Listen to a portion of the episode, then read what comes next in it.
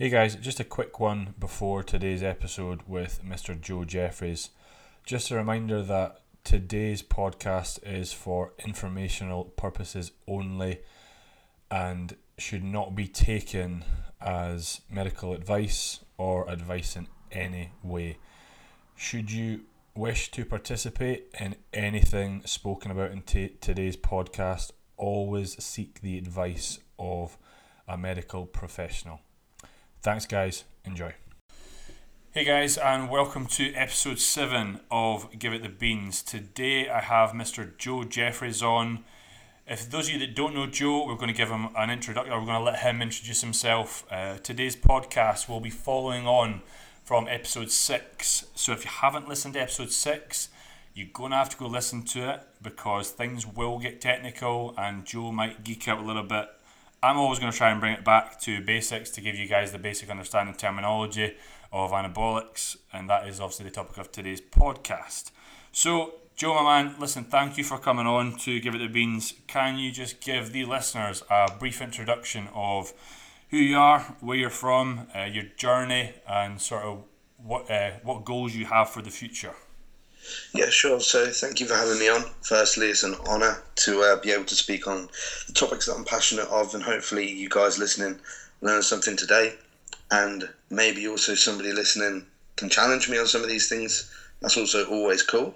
If I say anything that anybody disagrees with, it's always good to um, learn through debate. So I always encourage that. Um, summary of me. Uh, summary of me. Um, been coaching maybe six years now, been consulting in the realm of chemistry, uh, biochemistry for the same time, um, primarily in the realm of physique athletes in terms of performance enhancing drug use.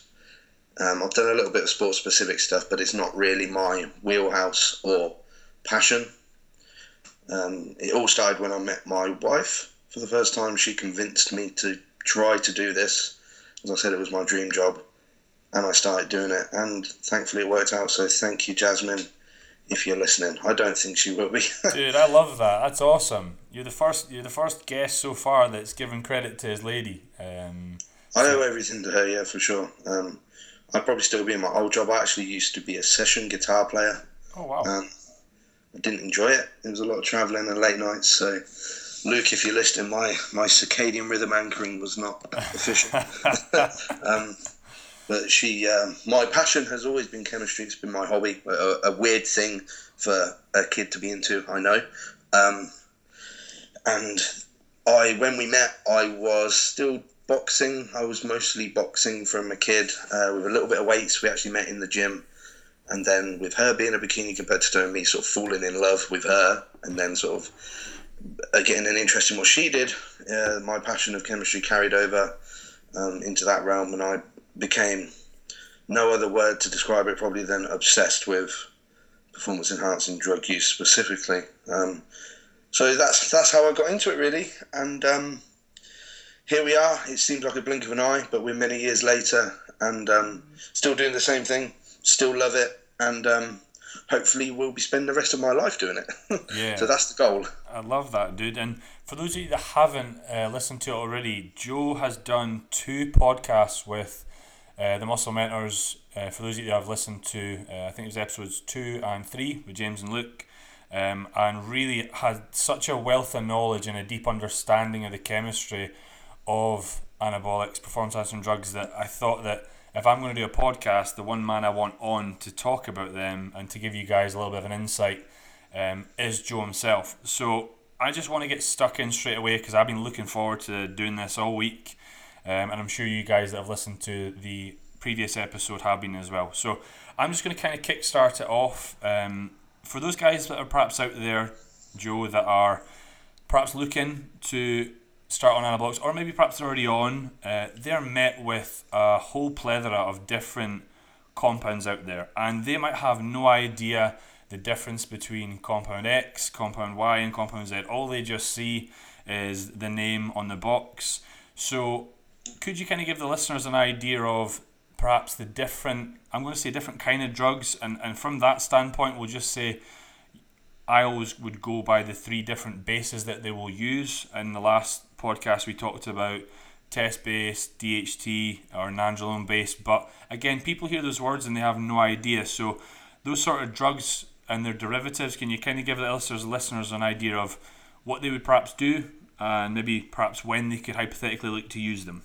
That was a long question. I'm sorry. That's a big question. Um, so let's start with the first thing: types of drugs. So yeah, as you rightly say, that if we were going to greatly simplify, we are looking at three primary molecules and derivatives thereof. Um, especially with the newer age drugs, and as we move into looking at drugs that focus on selective androgen receptor binding and things like that, molecular structures do get sort of clouded of where the original derivative was from. But as we were saying off air, uh, we're going to try and keep this like as simple as possible here. Yep. As you very rightly said, we can, uh, for practical purposes, strip it back to three primary areas. So you'd have testosterone, this straight up bioidentical testosterone that exists in both male and females and has many anabolic and androgenic roles in human physiology. So that would be one grouping. Um, something that makes testosterone unique is it converts to estrogen via the aromatase pathway to beta estradiol or E2. Um, and then we have 19 norandrogens, like you said, like nandrolone. Primary difference here being that 19 norandrogens are carbon 19 demethylated nor analogues Oof. of testosterone. Oof, uh, not so simple, but uh, demethylation is basically the process of removing a methyl group from the molecule. So think about taking a testosterone molecule, ripping off that carbon 19 position, you have 19 norandrogens. Some examples being testosterone, trenbolone. In some of you may have heard of dimethyltrianolone. Um, they're the three that you see the most of. Or these days, trestolone. Um, That's one I've heard of, but never personally used myself. Um, I've had people ask me about it, and I always say I don't know. I can't say because I've not used it. So, any thoughts, or can you give the listeners a, an idea of what trestolone would do? I generally steer away from exotic drug use for 99% of people. Okay. I firstly don't think that the properties are necessary for our goals. We also have a severe lack of long term data on specific exotic drugs. Um, so we don't really know their efficacy or long term health outcomes. On paper, the androgenic profile makes it almost worrying in some circumstances. It was trialed in Asia as a birth control due to it being so much more um, in sort of inverted parentheses um, suppressive. Although, you know, how can you be more suppressed than fully suppressed? I guess we'd have to argue about HPG axis function post use. I'm not sure why that would mean fertility would be less during use, but that's another um, argument.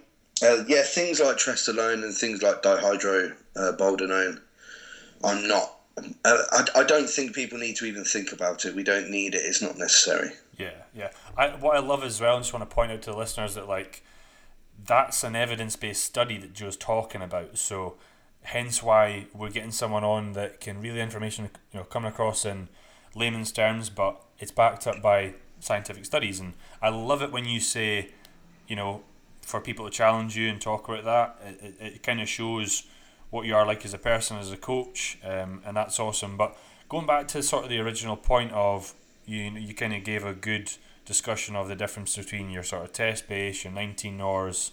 Um, I don't remember if we touched on DHT based drugs. No, so yeah, you also have DHT derivatives. Um, you, you very rarely will find actual injectable DHT or even methylated DHT that's orally bioavailable. It's not really seen. I believe the original uh, brand name was Stanolone. Yeah. Um, but you never really see it. Uh, we see things derived from DHT. Uh, just bear that in mind. It's, it's quite important that we talk about derived from DHT because it's not necessarily DHT and will not mediate the same effects.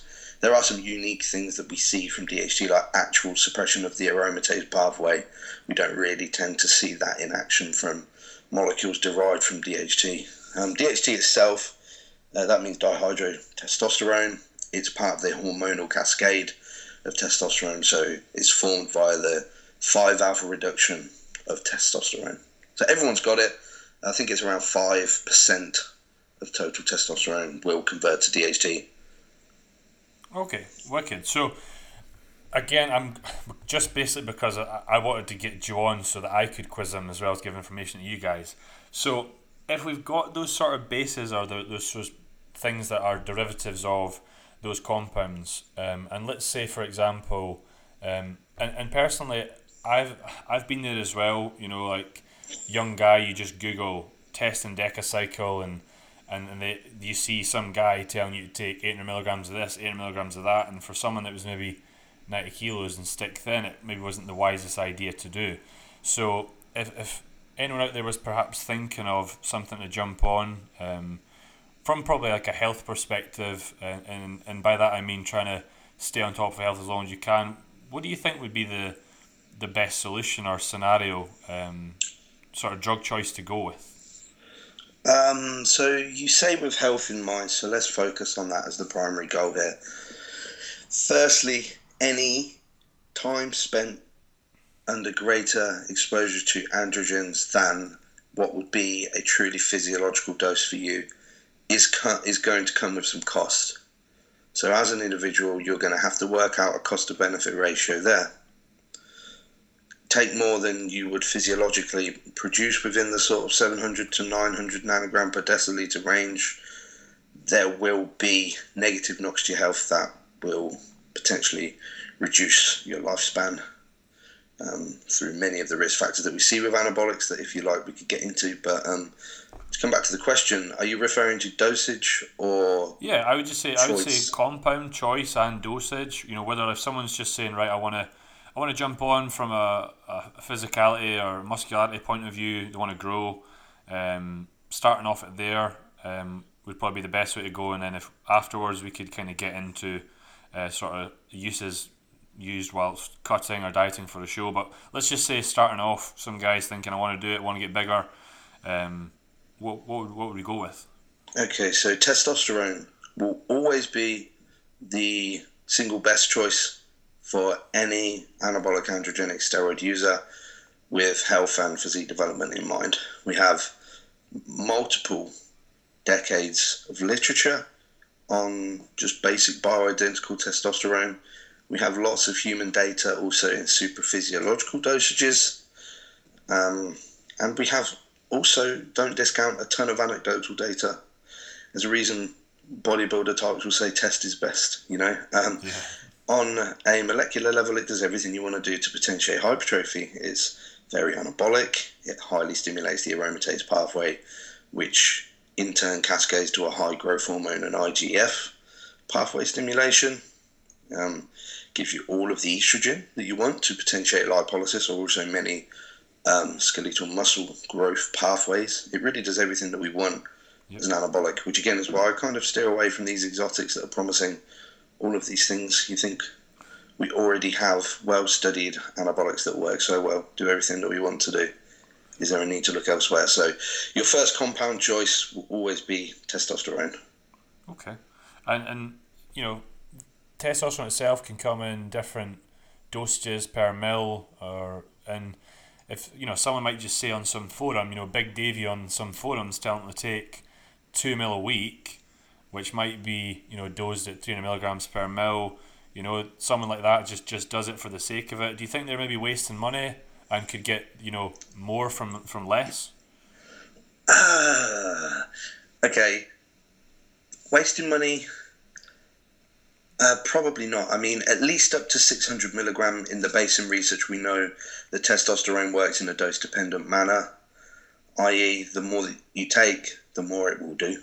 Yeah. That's the unfortunate truth of these drugs. More is more, yeah. possibly in an inverted U until you get past the point of not actually being able to tolerate the drug dose. Um, so again, if we're talking about dosage purely, I mean, you can't two mil isn't a dosage because that could be any suspension of total milligrams to milliliters. Um, let's say it was a traditional 250 milligram per milliliter solution. You're doing two mil per week. That'd be 500 milligram you would have to weigh up your own individual cost to benefit ratio what your goals are, what they require, and if you are willing to pay the price. Also, bear in mind that there is a great deal of biological inter individuality. One person's 500 milligram is not another person's. there will be things that happen within post receptor binding mechanisms that completely change the way that you as an individual will react to that dosage. So a lot of it is going to be trial and error and also understanding that with greater dosing comes more muscle, but also comes a shorter life. Yeah, yeah, and, and kind of that's what I was maybe. Uh, it's absolutely not. A, uh, I said not a waste of money, but what I was getting at was maybe from a health perspective would, you know, I kind of say to a lot of my clients like to try and get the most from the least in regards to trying to, you know, as you said, from a health perspective, keep them living for longer such, and um, often just I've seen a cruise dose of, as you said, 250 milligrams a week just mutate someone. Um, and again, that dose to client B versus client A might do very little. Um, but it is just amazing how much like something so little can change them. So let's say um, someone is has been on 500 milligrams of, as you said, um, let's go test an anthet, right? Now, in the last podcast, I spoke, I touched a little bit on um, aromatization and estrogen um, and whatnot, but I didn't get into it because I heard your podcast and you're the man to to really talk about this. That a lot of people might disagree there, right? But from from what I heard, um, your knowledge of the benefits of estrogen, the androgen to estrogen ratio, um, was it was awesome to hear, and I, I really wanted to get you on and to give listeners an idea that.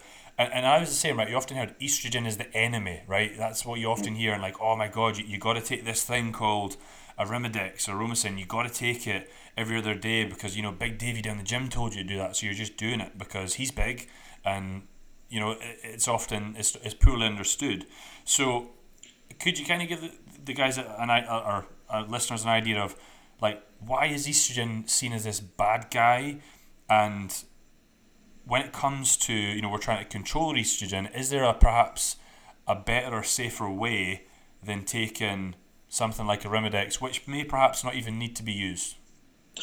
Okay yeah this is a big topic so let me um, try to cover this as brief as i can. I think a good a good sort of typical phrase to remember is that estrogenic issues occur when the estrogenic action at a site overtakes, or rather imbalances, androgenic action at the same site. So, if you would think about gynecomastia, i.e., uh, men developing breast tissue, uh, bitch tits, or whatever you want to call it. I, I that, did. I literally used that phrase in the last podcast. So, yes. yeah, that works. There we go. that is when you have an imbalance of androgenic to estrogenic binding at the nipple gland. Um, a good example of that that's just popped into my head would be the use of drostanolone in breast cancer patients. Um, drostanolone is an androgen with zero estrogenic action. Um, when it binds at breast tissue, it halts proliferation of the breast tissue, or rather the tumorous growth on the glandular tissue at the nipple. Right? So that's a, a, an example of that in action, and that goes for every every every peripheral tissue in the body. Yep. Um, now, all, I, I think it comes down to the basic understanding that when we use an AI, that, that isn't counter to my um, hypotheses that I'm putting out here that just altering the ratio is the solution because all you're doing in the case of taking an aromatase inhibitor is reducing the estrogenic side. So you are reducing estrogenic action at the site by pulling down serum estradiol. Also worth noting there are many metabolites of estrogen, not just estradiol, um, which is why some people get estrogenic issues from nandrolone. Uh, nandrolone does not convert to estradiol. Um, and does not interact with the aromatase pathway. It actually converts to estrogen via an estrogen metabolite called estren at the androgen receptor, but that's a bit of a different tangent there. Yeah. Um, so that's why sometimes AIs might not work. But okay, so as you say, people, it's rhetoric to take an AI. Um, I think there are better ways to control this relative ratio. I don't. Uh, you mentioned Arimidex. Do you want me to sort of say what Arimidex is? Yeah, that would kind of that'd be really good to give the listeners an idea of um, what is ADEX and, and what does it do? Okay, so Arimidex itself is a type 2 aromatase inhibitor which reversibly binds to the aromatase enzyme. So if you wanted it to continue to reduce serum estrogen levels, you'd need to use this drug on a continuous basis, um, which introduces the risk of toxicity issues.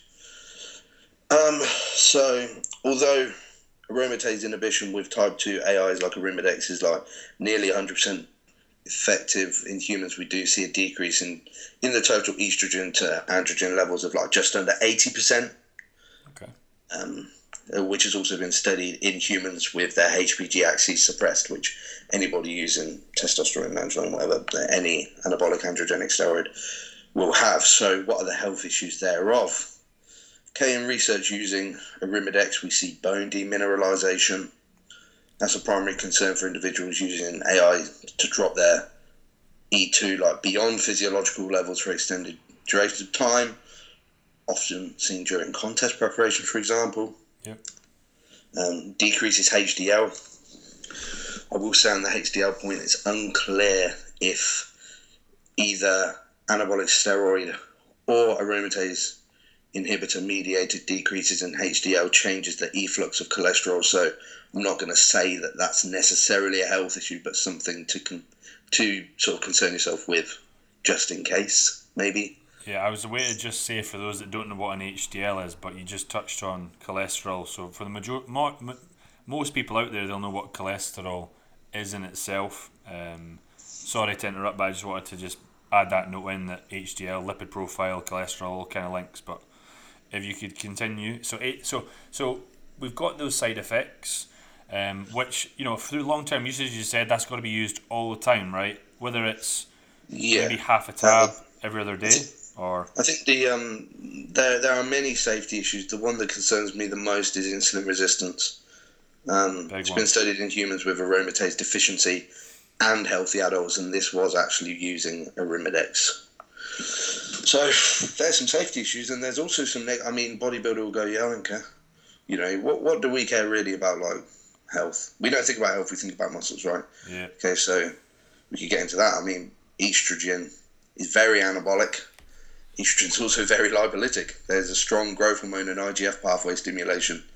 Um, if anybody follows Lyle McDonald, he posts a ton of information on on exactly this and talks about in his women's book a lot. So estrogen as a bodybuilder, trust me, you want. You want it as high as you can possibly have it, ideally. Um, if you're looking for physique outcomes and taking an AI, you're limiting it. Um, so it'd probably be a good point here because we were talking about stack design. We could talk about the difference between anti-estrogenic actions and like mediating estrogenic issues with androgens, which is what yeah. I mean when I talk about altering the androgen to estrogen ratio. Um, so breast cancer was, was a good example. There's been lots of androgens used in the treatment of breast cancer because, like I say, when androgenic action at the breast overtakes the estrogen receptor activation, the proliferation stops. Uh, we touched on earlier, DHT itself is the only androgen I've ever seen have mild AI properties, but that doesn't mean all 5 alpha reduced anabolics or DHT derivatives actually do that. Yeah. I um, so it's worth like, noting, like all androgens that we use, apart from DHT, but no one's going to find that. I doubt they're not anti-estrogenic. I know that term's like thrown around time, like oh, I take I take Masteron because it's anti-estrogenic. Like yeah. no, you're you're counteracting estrogen purely based on the activity at the androgen receptor, and the effect is always going to be greater for more potent androgens as well, like comparing primobolan to trenbolone. This, so. this was like one question I really wanted to like dig your brain about is that I've heard that, right? And personally use I use mast or primo alongside like a cruise dose to try and mitigate the estrogenic effects of test. However, my understanding obviously of DHT derivative based drugs like your Masteron, like your Primo was always that okay, we know that they can't be reduced by 5 alpha reductase, we know they can't be um, but they can't it can't aromatize. So why does then? So I've heard a phrase like saying, "Oh, um, I use Masteron when I'm cruising um, because it has a high affinity for the aromatase enzyme," and I kind of go, "Well, no, do- no, it doesn't, because it can't aromatize." So I'm like, how how does it help? You know, mitigate those each. But you just put it quite clear there that so so you're saying that it, it acts as a it, it does the opposite of you know say estrogen itself uh, will add body fat and perhaps let's say as you, you use the bitch tits as an example. So let's say that you know. Yeah, I would. I would. I'd, I would. I would be careful to say add body fat. Okay. Because estrogen is actually lipolytic in nature, which means it, it it will cause a greater loss of body fat the higher that it is. Okay, that's wicked. And dude, that's something that I didn't know either. Right? So if you could so so let's just be taking the quote unquote bitch tits as an example. If if someone's using testosterone and they also have alongside in their stack uh, Masteron to try and control the aromatization of test, how is that Masteron in the let's say breast tissue stopping um, you know more I don't want to say body fat being put down because you just called me out on that there. So it's glandular tissue. There we go. That's yeah. that's what I'm getting at. So, um, how does it do that? Because, in summary, any increase in the androgen to estrogen ratio via the addition of a non-aromatizing, non-estrogenic. No, I'm I'm adding non-estrogenic in there yeah. because not all estrogen is produced via the aromatase pathway. Hence, like I said, nandrolone. Yeah. Um, these androgens will have estrogen countering effects simply because the ratio of androgens to estrogens at the site is being increased. Okay. That and like that to me makes so much sense. Uh, but if anyone is, you know, by this point, if you're 26 minutes in and you're still wondering what the fuck with the terminology, please go back and listen to the previous one because that will give you the layman's terms for a lot of what Joe is talking about. Um, and I think that not only is sort of like AI's misunderstood, but the whole sort of what is mass, what is primo, and everything like that is understood in itself. Now, the one thing we've not talked a whole lot on, we've talked a bit about tests, we've talked a bit about DHT derivatives, but we've not spoke much about nandrolone. You mentioned it, you know, 19 NORs. Um, and, and again, this was this was a question that I wanted to just discuss with you because um, I use it, and I, I, you know, with my sort of methodology with clients and whatnot, um, from a health perspective, and I just wanted to get one your opinion on it. Um, so when it comes to, we're going to talk about like a gaining phase. Mm-hmm. So someone's trying to add tissue.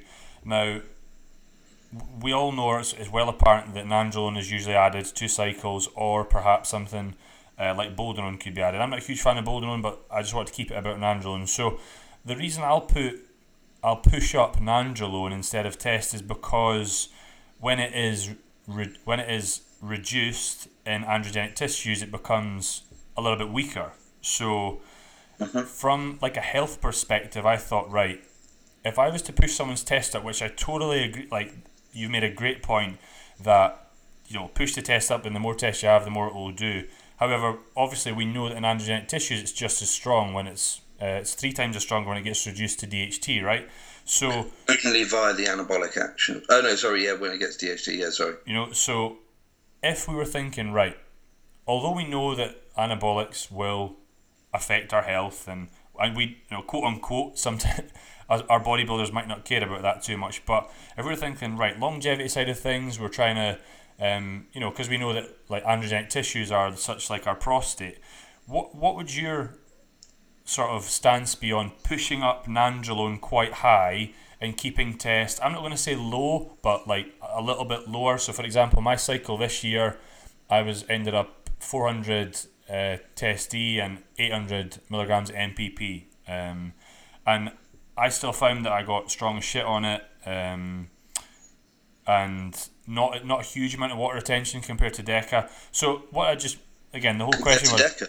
compared to like the long ester Deca. Um, They're both the same molecule, so I would say uh, yeah. When dosed to consider active milligram when removed from the ester, the effects would be exactly the same.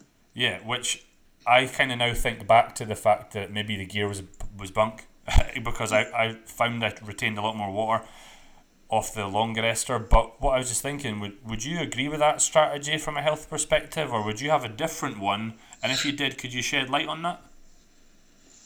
So your your stance would be 750 milligrams of nandrolone would have a greater health outcome than 750 milligrams of testosterone. What, I, my thought process was it wouldn't impact health quite as much based on solely based on the the fact that it becomes weaker when reduced in androgenic tissues. No, I don't think I would agree with that. Okay, good, brilliant. Could you tell us why? So, if we discuss risk factors of anabolic steroid use, um, and and then we look at what you're saying, okay, testosterone uh, primarily reduces to DHT. There's a small amount of DHN. Nandrolone primarily reduces to DHN with a small amount of DHT. Almost like those androgens are flipped on their head. Yes, DHT being the more potent um, receptor binding molecule of the two in terms of androgenic expression, or rather mRNA expression of androgens in those peripheral tissues. As you mentioned, prostate's one of them. Testicles, skin, brain, everything. We, they all have androgen binding. Um, however, I'm, I have not seen any data to suggest relative um, binding affinities of androgens to be the risk factor when it comes to long term anabolic use, especially in studies that do compare nandrolone and testosterone when um, dosed alongside each other. And that, looking purely at the reduced form, that is but 5% of the total milligram that you are injecting, um, that would be short sighted with respect to what the real big rocks of risk factors from anabolic androgenic steroid use would be. And also, DHN comes with its own well researched risk factors, like dopaminergic missignaling and damaging the amygdala in the brain. Testosterone hasn't yet shown to do that, and has. Um, that would be maybe a worry. You know, do we want to get dementia just to avoid maybe minor benign prostate hypertrophy? You know? Yeah, yeah, uh, totally.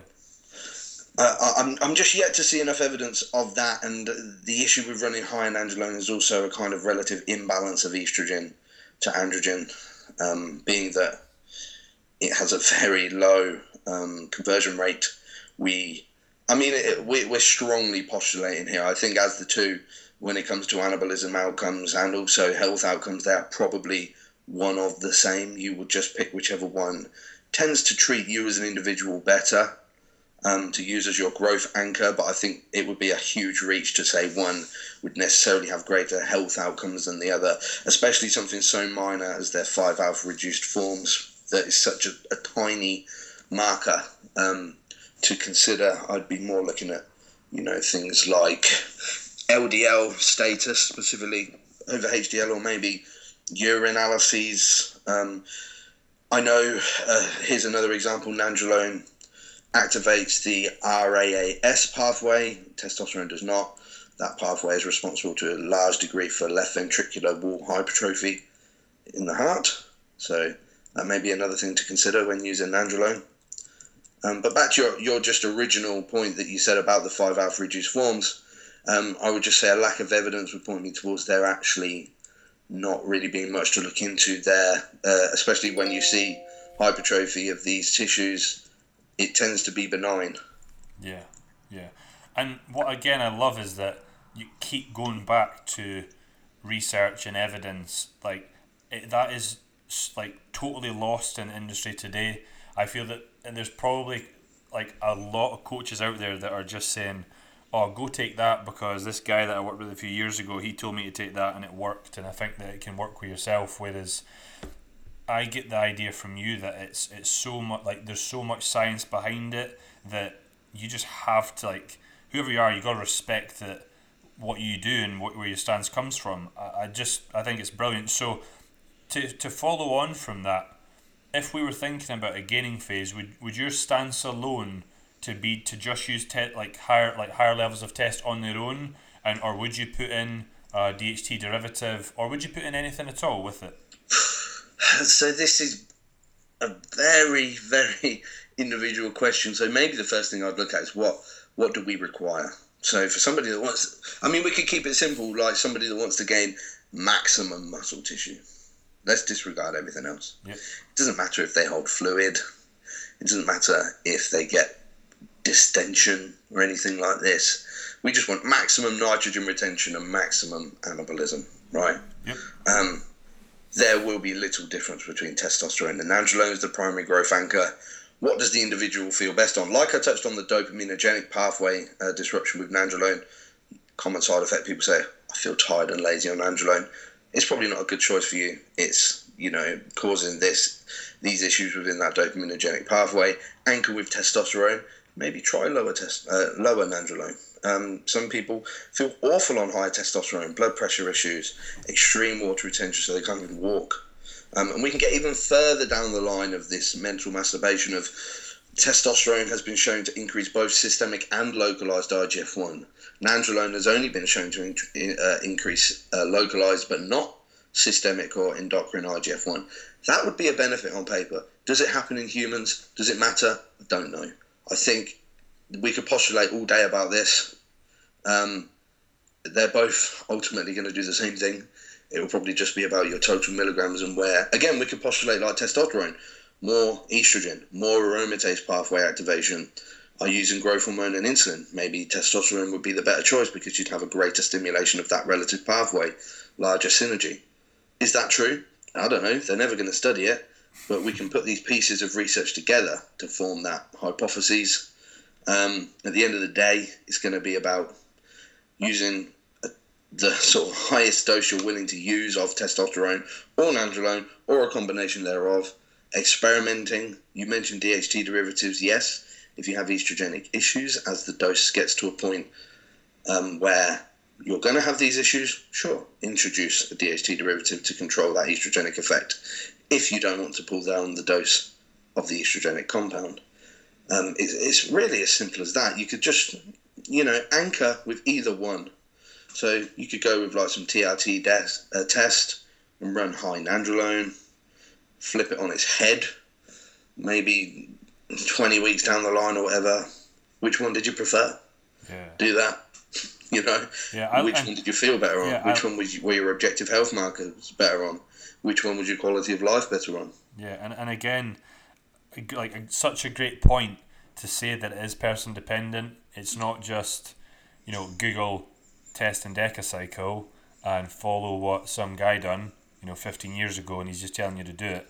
I would think that if from a from a health standpoint or from just a knowledge standpoint, like speaking to someone like yourself, if, if you're considering it, of course you're going to contact a medical professional, but why not, you know, perhaps learn from someone like yourself that has a depth, you know, vast array of knowledge on what to do, and is not just going to treat you like a, uh, okay, next one, next one, next one. Is actually going to think, okay, how did you feel on that compound, on that compound? And that's a great way to talk about a gaining phase. And a lot of guys out there are thinking, right, that's cool, but actually, I'm, I'm going to start cutting now. And I've been told that I'm not supposed to use nandrolone when I'm dieting because of X, Y, and Z that Big Davey's told them. Um, I, I keep saying Big Davey, right? I just use that that as an analogy of some big guy. Is that a real bloke down your gym just, that's giving you poor? Just, just I, I just say as an example of a guy maybe down the gym. He's forty five percent body fat. He thinks he's really strong. He's maybe taking he's eating oxys for breakfast and. Uh, you know, he's, he's carrying about four stone of water weight. So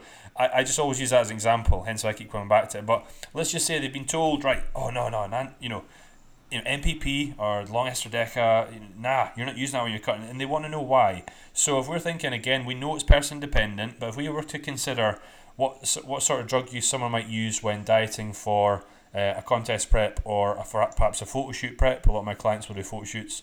Um, could you give the listeners an idea of perhaps why they would maybe change drugs and what they what they would maybe or hypothetically could use? I mean I think the thing here is that people look at anabolics like I often use this example where you're in a sweet shop and they all, you know, they're all different sweets. They all taste different. Yeah. Um, they're not. They all do the same thing on a fundamental level. Um, there are just very small characteristic changes between them. There is no bulking or cutting drug prescription. You know, you have to take note of your own biological individuality and go with that. Um, there's some you know, we could make an argument that drugs like trenbolone may have specific lipolytic qualities. Um, it has been compared with testosterone. Um, although, when injected with estradiol, um, bearing in mind, so you wouldn't want to have a low estrogen stack necessarily. That um, it does improve insulin sensitivity markers in rats, again, not humans. So take that for what it is worth. Anecdotally, we have years of trenbolone usage and people do apparently drop fat in it. Considerations to make there also is that androgens are sympathetically driving, um, and also androgens will improve feed efficiency. So, you know, trenbolone is used in cows because you can feed them less and they get bigger. Do you want to eat less? Mm. Take tren. you know, so yeah.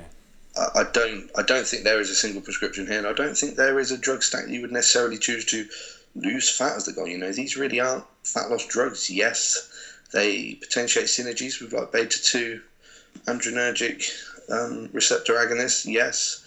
They are lipolytic because there are androgen receptors in fat tissue. Yes, but is the effect large?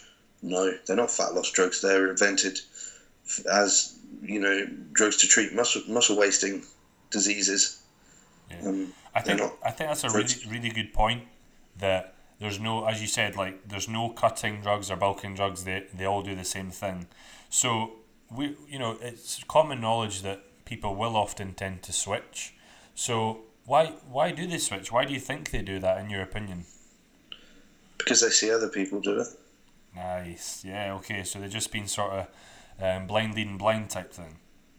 Yeah, and I mean you will see a difference. You know, you go from a stack that involves a great deal of this sort of protein, nitrogen retention, like super high testosterone androgen. You come down to a low testosterone, high androgen based stack. Of course, you're going to look different. You know. Absolutely. Um, but it, it, does that mean you're losing fat any faster and you're going to look better at the end? Actually, probably not. So, yeah. with your protocol, if someone has transitioned from, um, let's say, a bulking phase, uh, you've maybe recomped them, drugs have stayed the same, would you keep them exactly the same all the way to the end of a contest prep, or would you personally change them? Uh, I mean, I'd, I have no set outline I'd use. I'd be very reactive depending on mostly by feedback, especially in a contest prep situation. I don't want to exasperate stress. Um, so you know, I won't be like, take a gram of trenbolone, you know, and make everything even harder.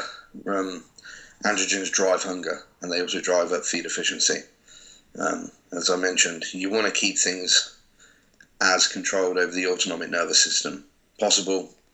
Um, I've even played with using a lot less total androgens in cutting periods to keep hunger down, to keep stress low, and just at a sufficient dose to maintain skeletal muscle tissue, which I think is probably a lot lower than a lot of people think. And then maybe use, uh, again, in inverted parentheses, more cosmetic type drugs. So these high androgen, low estrogen drugs, if the physique suits it. You know, something I was talking to Cal about the other day. You really have to analyze the physique and get a good feel of what it looks like under different stack designs. I have a client at the minute who's an IFBB um, heavyweight competitor and we run Test Decker into the show because he gets very flat very quickly. Feels best on that stack. Uh, if we start to increase androgens, he just looks worse. And there are people like that. There are people that get very flat very quickly, and you can see it on their physique. And I say I was talking to Cal about it because I, I that's what I feel he's like. Um, and I think in these individuals, we'd have more of a prescription leaning away from the high androgen dominant stacks in, so in, in that instance again you said like inter individuality then did you say that he was running Deca into the show yeah my, that client I was with, not Cal um, yeah. that the, the, client the IFBB uh, client I mentioned yes he stood on stage at 2.30 I should know this it was only a few weeks ago 2.35 to 36 at the weigh-ins I think and um, yep test some Deca into the show that's awesome because what you often hear with with guys is that Deca will bring water retention with it. So intramuscularly, yeah. yeah. I was, going to say now that's maybe not a bad thing in regards to, to fullness, but then someone might say, Oh, but you might look watery and you might look soft. So you've just given a great example that that kind of that goes against the grain of what a lot of people would say and it's very ballsy but you like it's a scientific standpoint, but also an individual standpoint that this guy feels really good on that. Um, and if you're again trying to control autonomic nervous system, reduce stress, why put something in that would perhaps do uh, the complete opposite? Um, is, And that's not to say that I wouldn't do the opposite for somebody because there are other types of physiques as well. There are very there are physiques that are very hard to get flat, uh, but are also very hard to get grainy. In those kinds of physiques, I probably would harness a higher androgen stack if necessary um, to get that cosmetic effect. Um, again, it's just looking at what you. I think a lot of drug stack. We need to start with the question of what do you require and when. So remember, it's what you look like when you stand on stage. There's no point making the process difficult. Um, you know, get the body fat off and then worry about your cosmetic effect. Yeah, and I often had a client that competed earlier, earlier on this year, and without saying anything to me, he was like, "You know, I, I've went out and I've got training, I've got this," and I went, "You don't need that." And he went, "Oh, but but my mate, you know, my mate Big Davey down the gym told me." I just went, "Look at you, you like you look dry anyway. What, what's the need to put that in?" So I absolutely love um, that you just touched on that, dude. Uh, that's awesome. Now, moving on to my next point that uh, I had a, a couple of people that messaged me um, about you coming on that they want me to pick your brain about was fat burners or quote unquote fat burners. Let's call them um, because I still like I feel they're really poorly misunderstood at their mechanisms of action. Um, something like you know Clen itself, people they go, oh, I get the shakes and my heart rate goes up, and you go, yeah, well, it increases sympathetic drive, no wonder.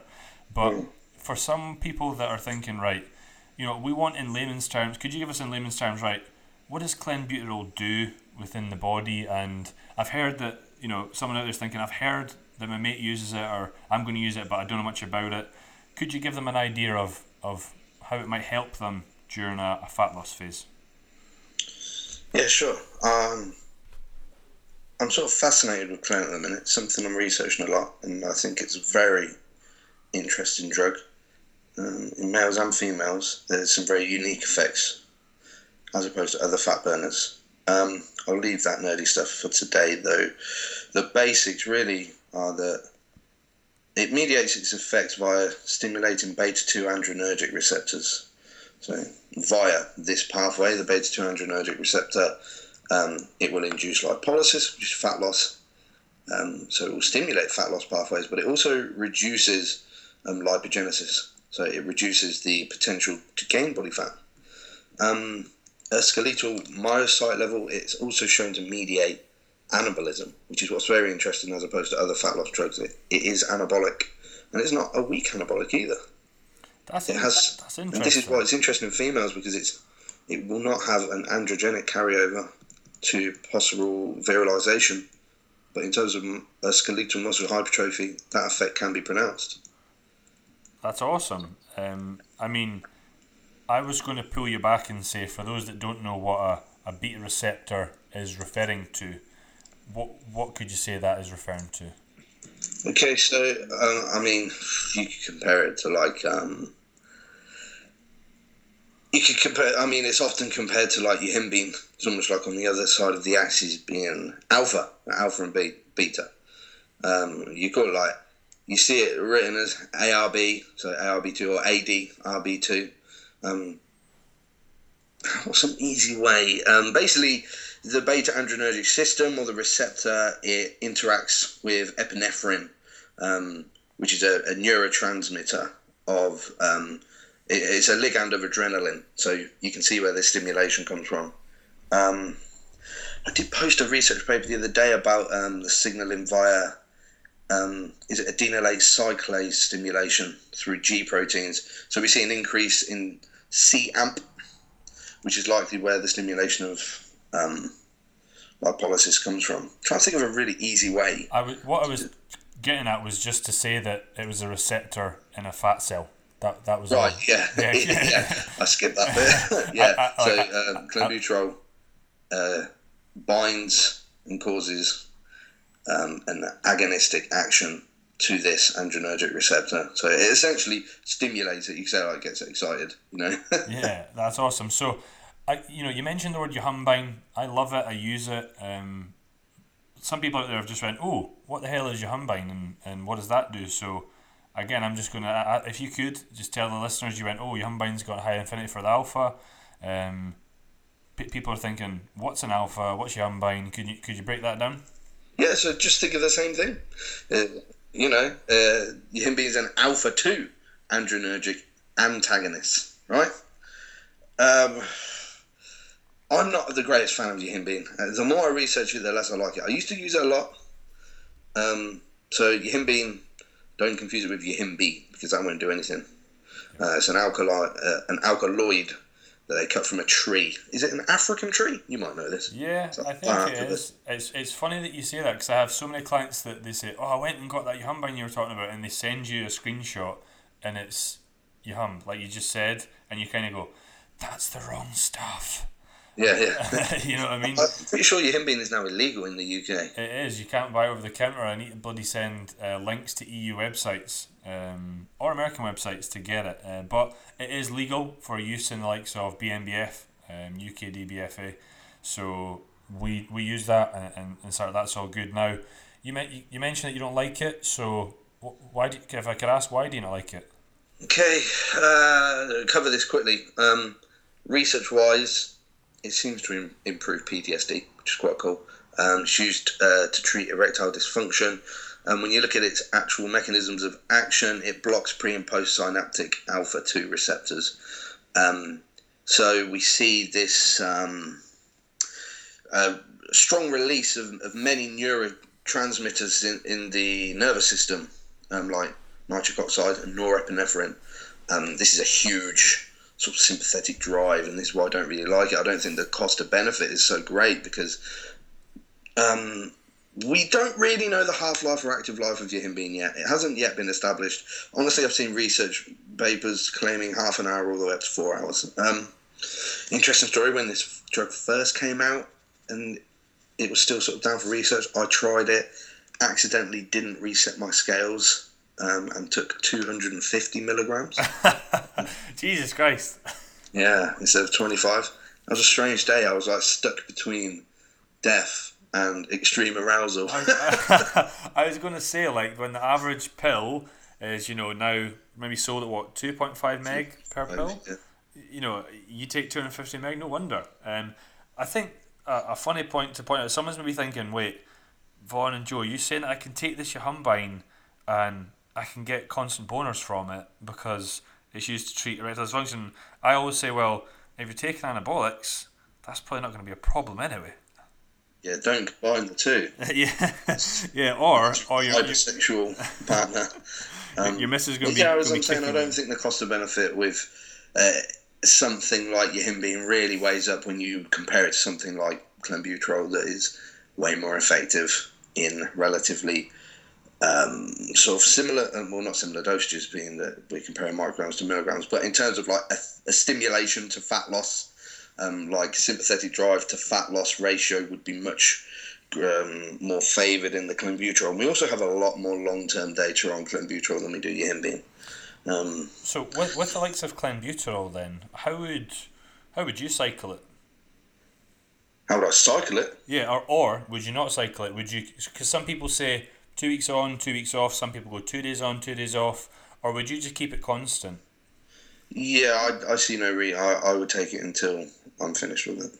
Yeah, I I do the same, and people often, um, maybe perhaps people have had on this podcast have said otherwise um, about well, their strategies. Maybe I'll challenge them to find some evidence that suggests beta 2 receptor downregulation does occur because I've looked very hard and I've never found a single human study that even minorly suggests this a very old rat study dosing in the milligrams, no milligrams here in a rat. Yeah, and we are a human using micrograms. Um, if anyone is wondering, I've seen the, the highest human research I've seen is 700 micrograms per day um, for months at a time with no adverse effects. That's something to note. But um, yeah, I've never seen uh, beta 2 um, down uh, beta two receptor downregulation occur at all. And I know you see this argument for like you have to use ketotifen with it. Um, this is a point to clear it because um, that's also a misunderstanding of what ketotifen does. It it doesn't um, upregulate beta two receptors. It resensitizes them, and there's a difference. Um, does that mean you can use ketotifen Clen and probably get a better result? Yes. same thing like exogenous thyroid hormones do. They do increase sensitivity of beta two receptors. Could I butt in and say someone might not know what ketotifen is? Could you let them know what that is? Because you said, oh, some people say it has to be taken with, but someone's went, oh, oh, I've never even heard of that. Yeah, so ketotifen is an antihistamine and okay. mast cell, mast cell stabilizer. Um, it's basically, oh, people like I've seen people on various forms just take antihistamines at this kind of blind hope that they can take Clen forever. that, that, yeah, that's not um, a wise idea. It's used to like stop itchy eyes and irritation from allergies, essentially. Yeah. Um, it does appear to um, upregulate the sensitivity of beta two cells, not upregulate their production. So that would be a point to note. Have a similar sort of argument about androgen receptors. Yeah. Brilliant. Now, what I liked is this was a little bit ways ago. You did touch on um, perhaps female use of this, and that even though Clen has shown some perhaps small, as you said, anabolic effects, as no androgenic, and that was a point in the previous podcast we were speaking about. Um, you know, uh, female usage of uh, PEDs, how we didn't say we perhaps didn't agree with it in bikini girls, and but then we said, well, you know what, actually, clenbuterol is probably very commonly used, and we didn't want to sound like hypocrites, but we went, the effect on health might not be quite as um, much as perhaps taking, uh, you know, anabolics themselves. So I just wanted to add that in. So if anyone had listened to a previous one, um, that again you've kind of again, you're still think, thinking in your head, sort of from a health perspective, from an evidence based, which again I think speaks volumes for. There, there's too many coaches out there that just say, "Oh, just take this and just trust the process, and this this is how it's done," rather than like you, you kind of mentioned you listen and you're reactive on sort of drug changes, which I'll be honest with you, I haven't heard of that in today's site from any any coach and I just mm. th- I think it's awesome. Yeah, it's something I find interesting that people. I mean, you know the muscle mentors guys well. If you said to them, "How often would you deload or reload a client from their training?" They'd say, "Well, when they need to." You know.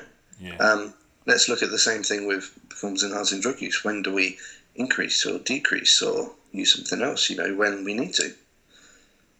And I, I guess everyone's probably wondering in their head how do they know when they need to? Uh, well, when you need to, never.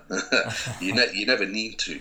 Um, maybe when. So, uh, are you asking when to increase the drug dosage? That's exactly what I was getting at. when you're impatient and want to grow bigger muscles as fast as possible, would be one yeah. option and you don't mind sacrificing health goals for that. Nothing wrong with that. It's fine. I've got clients like that. You know, I've got clients that are three hundred pounds, um, clients at two hundred fifty pounds, pushing like their life literally depends on it. Um, I also have clients on the opposite end of the spectrum. Um, the other option would be um, where you've exhausted all other avenues of progress and you're not continuing to progress at a rate you deem acceptable. Um, you need to remember these drugs are dosed in milligram per kilogram, so your your required dose will go up as your skeletal muscle tissue increases. Um, like Anadrol is prescribed in two to three milligram per kilogram per day. Um, for example, that's how these drugs are used in muscle wasting patients. Uh, they should really be used in the same way in physique athletes. The more muscle you have, the more drug you will require to build new muscle tissue as relative to you yeah. and your biological individuality. Um, and, and I get, I guess, like that's probably one of the biggest take homes from this podcast that it's not just what Big Davey tells you to take. It's not just what you found out on the forum. It's got to be about sort of try. I kind of I would say trial and error, but knowing your body or getting to know how it reacts to these drugs, opposed to you know the big one of the biggest mistakes I made was what many moons ago, just took just took what I, I'd read on a forum and then just did that for this amount of weeks and then came off and didn't do track anything, any effects of what it does, um, which was probably the silliest thing to do. So mm. I know that time is sort of ticking here, but just really quickly, what sort of biofeedback, or maybe perhaps just you're going off of feedback from the client, will you? Is it just solely their impatience, or is it is it their time frame? Is it is it are you looking at the logbook? Are you looking at you know sleep, etc., etc.? What are you looking at? In terms of simply modulating drug dosage or coaching altogether? Yeah, modulating that drug dose, that stack design, or you know the dosage um, you're pushing up. So, as we go forward, we'll look at the physique firstly. The physique and biofeedback are always the main things. How are your physical energy levels? How's your mental focus? Um, and then objective markers like heart rate variability, blood pressure, and resting heart rate are very important when using drugs that are sympathetically driving. Um, training progression, as you know.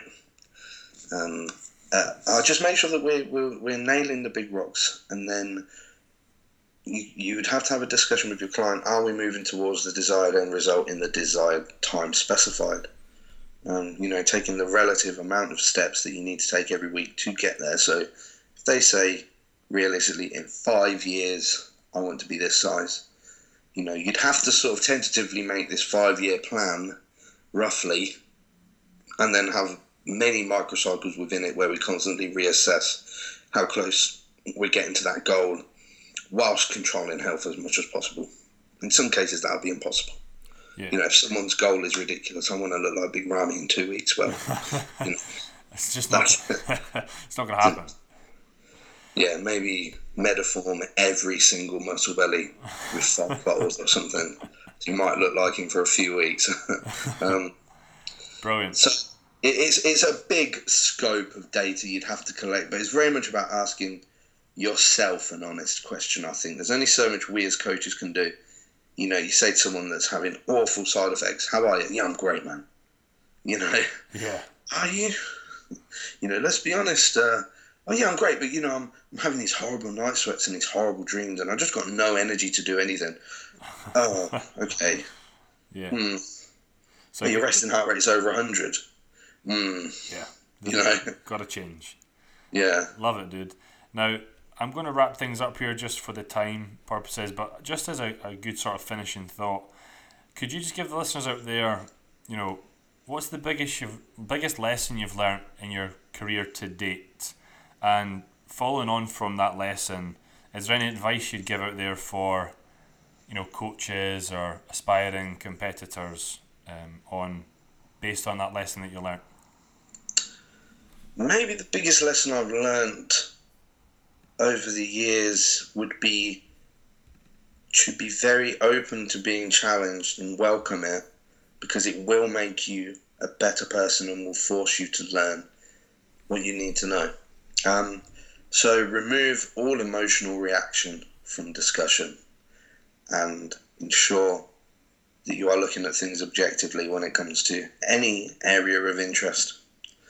Um, and the biggest piece of advice I could give to an aspiring coach is to invest. Yep. Invest every penny that you get back from coaching back into your education. So something I've always done.